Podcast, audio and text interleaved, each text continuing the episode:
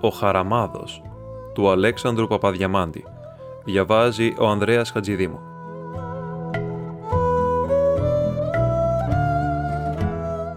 Τι Χριστούγεννα έμελο να κάμουν το έτος εκείνο, εις το παλαιόν βραχοχτισμένων θαλασσοδαρμένων κάστρων, κατέναντι του αγρίως μενωμένου πελάγους, εις τα κράτη του βορρά; Δυστυχισμένη χρονιά εκείνη.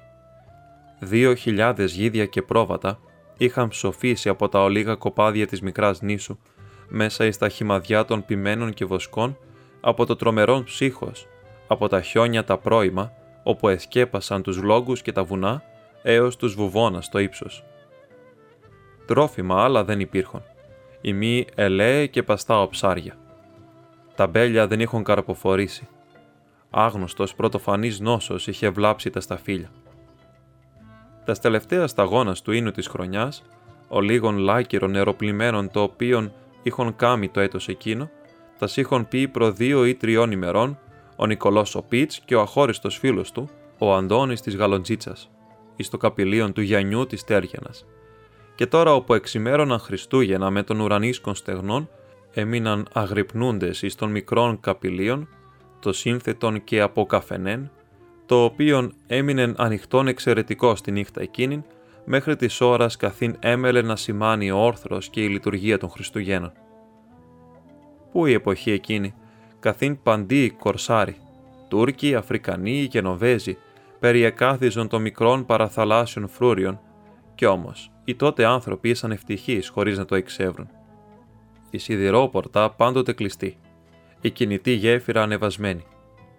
Είχον αυθόνους τροφάς και έμπινον νερών από μίαν στέρναν, και επειδή εφίδοντο του νερού, όταν επρόκειτο να χτιστεί τείχος αυλής ή μικρά καλύβη, κατασκεύαζον τη λάσπιν με κρασί, καθώς διηγούντο οι γεροντότεροι, και αυτοί το είχον εξακοής, και όλοι έλεγαν ότι το πιστεύουν. Πού η αυθονία εκείνη εις όλα τα πράγματα, ευλογημένος καιρός. Σήμερον, ο Νικολός ο Πίτς και ο φίλος του Αντώνης της Γαλοντζίτσας αισθάνοντο ξηρών τον Φάριγκα, ενώ εξημέρωνε τέτοια μεγάλη και φεδρά εορτή, χρονιάρα μέρα. Αφού έπαυσαν τα φαναράκια να περιφέρονται και τα παιδεία που έψελον το Χριστούγεννα Πρωτούγεννα, επήγαν να κοιμηθούν και εσβήστησαν όλα τα φώτα. Και ο βορράς εμένετο και αντίχε ο πλαταγισμός των κυμάτων κάτωθεν του βράχου. Έμεινε το καπηλίον με τας δύο πενιχράς καπνώδης ριχνίας του, με την θύραν βλέπουσαν προς το πέλαγος, εις το ύψος όπου ίστατο το παμέγιστον κανόνι της αναγκιάς, κατά το βόρειον άκρον του κάστρου. Δύο ή τρεις άλλοι θαμώνες έκλεινον την κεφαλήνη στε τραπέζια και ενίσταζον. Ο κάπηλος, όρθιος παρά το κηλικίον, αφήκε μέγαν ροχανσμόν.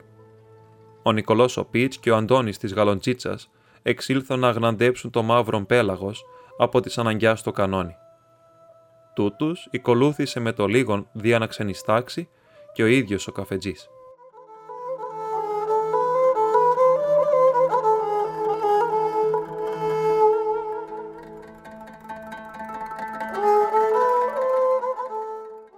Ανάμεσα εις τα χορεύοντα κύματα, εις το έρευος της νυχτός και το χάος, ο Νικολός και ο φίλος του είδαν έξαφνα ένα φως μικρόνος λαμπυρής, να σύεται, να φανίζεται και πάλι να ανακύπτει κάποιον πλοίον αγωνιούσε και παράδερνεν εκεί στο μαύρον πέλαγος.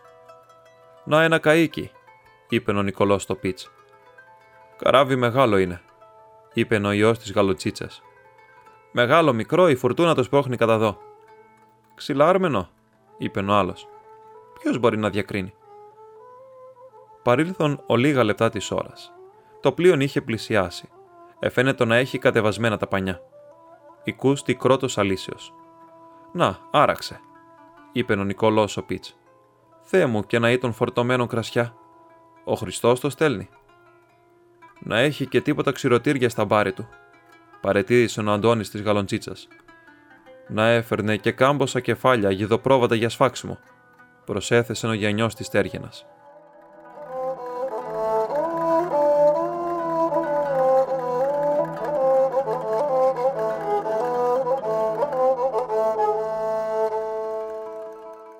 Προέτους και πλέον, ο καπετάν Ηρακλής ο Καλούμπας με την ωραία μεγάλη σκούνα του είχε να αποπλέψει από την Σαλονίκη για να εκφορτώσει ένα υπόλοιπον του εκ πληθοκόλας και οικοδομικού υλικού φορτίου του εις ένα δυτικών αιγιαλών του λαιμού της Κασάνδρας, εντός του θερμαϊκού κόλπου.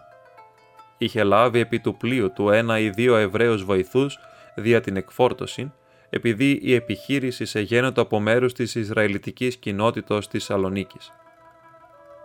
Ο Εβραίος φορτωτής και ο υπάλληλός του δεν ήλπιζαν να φτάσουν τόσο γρήγορα εις το τέρμα του πλού. Ή το Σάββατον έφτασαν πρώμε συμβρίας και ο καπετάν Ηρακλής επέμενε να αρχίσει αμέσως η εκφόρτωσης. Ή το περί τα μέσα του φθινοπόρου εκερίησαν θυμωμένοι και κατά πάσα νύχτα σφοδρότατη απόγειοι άνεμοι έπνιον. Το μέρος ή το αλίμενον, ή το κίνδυνος ανέμενον τη νύχτα, ο άνεμος και τα κύματα να ξεσύρουν την άγκυρα να ξουριάσουν το πλοίο και τότε καλό ξεπλάτισμα, όπως λέγουν οι ναυτικοί. Ο Εβραίος ειρνήθη να δώσει χείρα στην εκφόρτωση εν ημέρα Σαββάτου. Δεν ήξευρεν ο τσιφούτης ότι έξε στην εν Σαββάτου αγαθοποιήν και δεν ήξευρεν ότι Κύριος εστίν ο Υιός του ανθρώπου και του Σαββάτου. Ήξευρε μόνο να σώζεται με τον κόπον των Ελλήνων ναυτικών πλέον εν ημέρα Σαββάτου. Πώς δεν τους διέτασε, του έλεγε ο καπετάν Ηρακλής, να αράξουν κατά μεσή το πέλαγος εις βάθος 200 οργιών για να μην αρμενίζουν το Σάββατον, άλλος και δια να αράξουν μόνον εχρειάζεται κόπος, εργασία. Αλήτως φαίνεται γνήσιος απόγονος εκείνων, ήτινες στο πάλε διήλιζον τον κόνοπα και κατέπινο την κάμιλον. Ο πλοίαρχος εθύμωσεν, ηγανάχτησε και δυστυχώς ως ελέγχθη, ίσως παρεξετράπη κατά του Εβραίου. Τον υπάλληλόν του τον υποχρέωσε δια της βίας να εργαστεί. Εξεφόρτωσε όπως ειδηνήθη και απέπλευσε.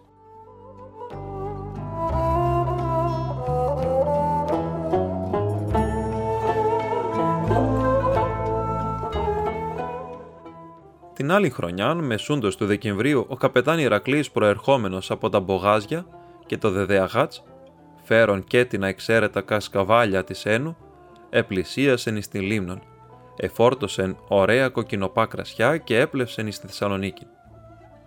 Η εβραϊκή κοινότητα ειρνήθη να δεχθεί και να εκφορτώσει τα πράγματα τα οποία ήσαν προορισμένα εις παραλαβήν αυτής.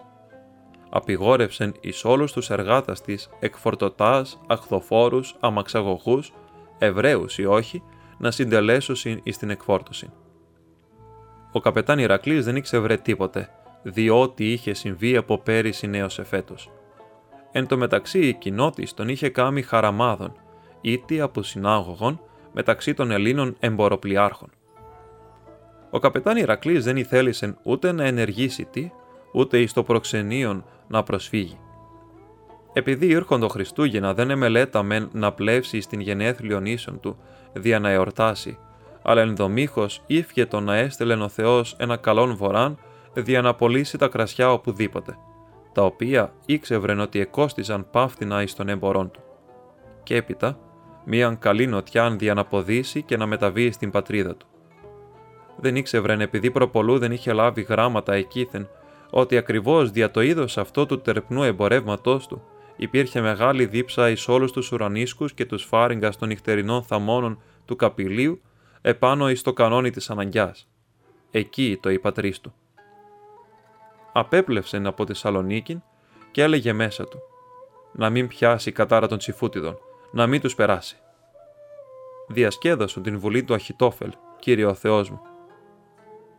Ανοιχτά από την Κασάδραν έβρε δύο μεγάλα πλοία, βαριφορτωμένα από αρνία πρόημα και ερήφια. Ηγόρασεν εξ αυτών είκοσι κεφάλια. Όπως ευχήθη, ούτως σχεδόν έγινε. Την πρώτη νύχτα έστειλε ο Θεός ελαφρών βοράν. Την Δευτέραν εσπέραν έπνευσε εσφοδρός νότος. Επόδισε τη νύχτα και κατέπλευσεν εις το παλαιόν βραχοχτισμένων και θαλασσοδαρμένων κάστρων.